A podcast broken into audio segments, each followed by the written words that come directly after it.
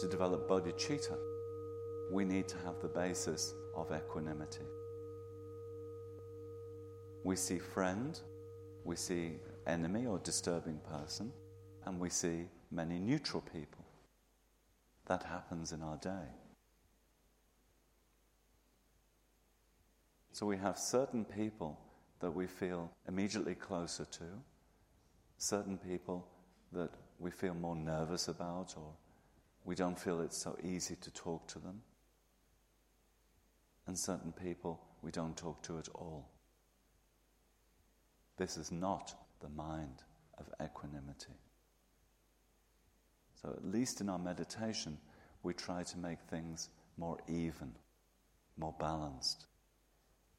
So, you have the motivation wanting to develop the mind of equanimity. If you don't have the mind of equanimity, you cannot become enlightened.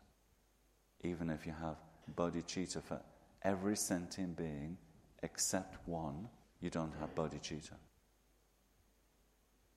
That means you open your heart to the situation of every being. If they're a sentient being, it means they're suffering. By definition, sentient being means suffering. When you're trying to sit in the meditation, you get into what seems to be a comfortable posture. It's not long before the body says, pain, move, pain, move. And if you have a strong mind, no, I'm not moving. The distractions of the body become less and less. But still, the body is there. An imbalance of the elements, sickness appears.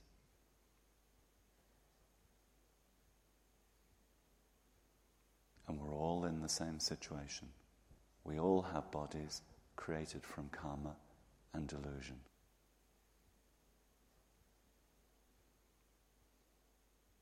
So now think about how the mind sorts different beings into categories friends, potential friends, neutral, potential irritability, potential enemy. Try to drop all those labels and see all beings as needing help. Think about how, with friends, we often have attachment. With enemies, we have anger, resentment. Through attachment, we also get angry. We can have fights with the people that we love. You say things that you would not normally say. You hurt the person that you love. There's the future cause of suffering. And with the enemy, we also create future causes of suffering.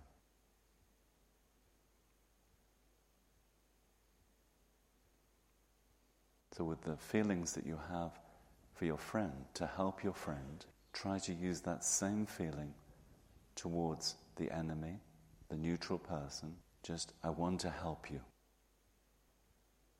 How can I help you to be happy? This is particularly difficult to do towards the enemy, the person who judges you, criticizes you. Wanting them to be happy and being willing to help them to be happy is particularly difficult. So we start on the cushion. So then the conclusion of the meditation is having seen the discriminating mind, being aware of it in meditation throughout the day, checking the mind, trying to have a more equal mind of caring about all the people that you meet rather than some. And then slowly bringing your mind back to the room that we're sitting in, the cushion you're sitting on, and the meditation we've just been doing.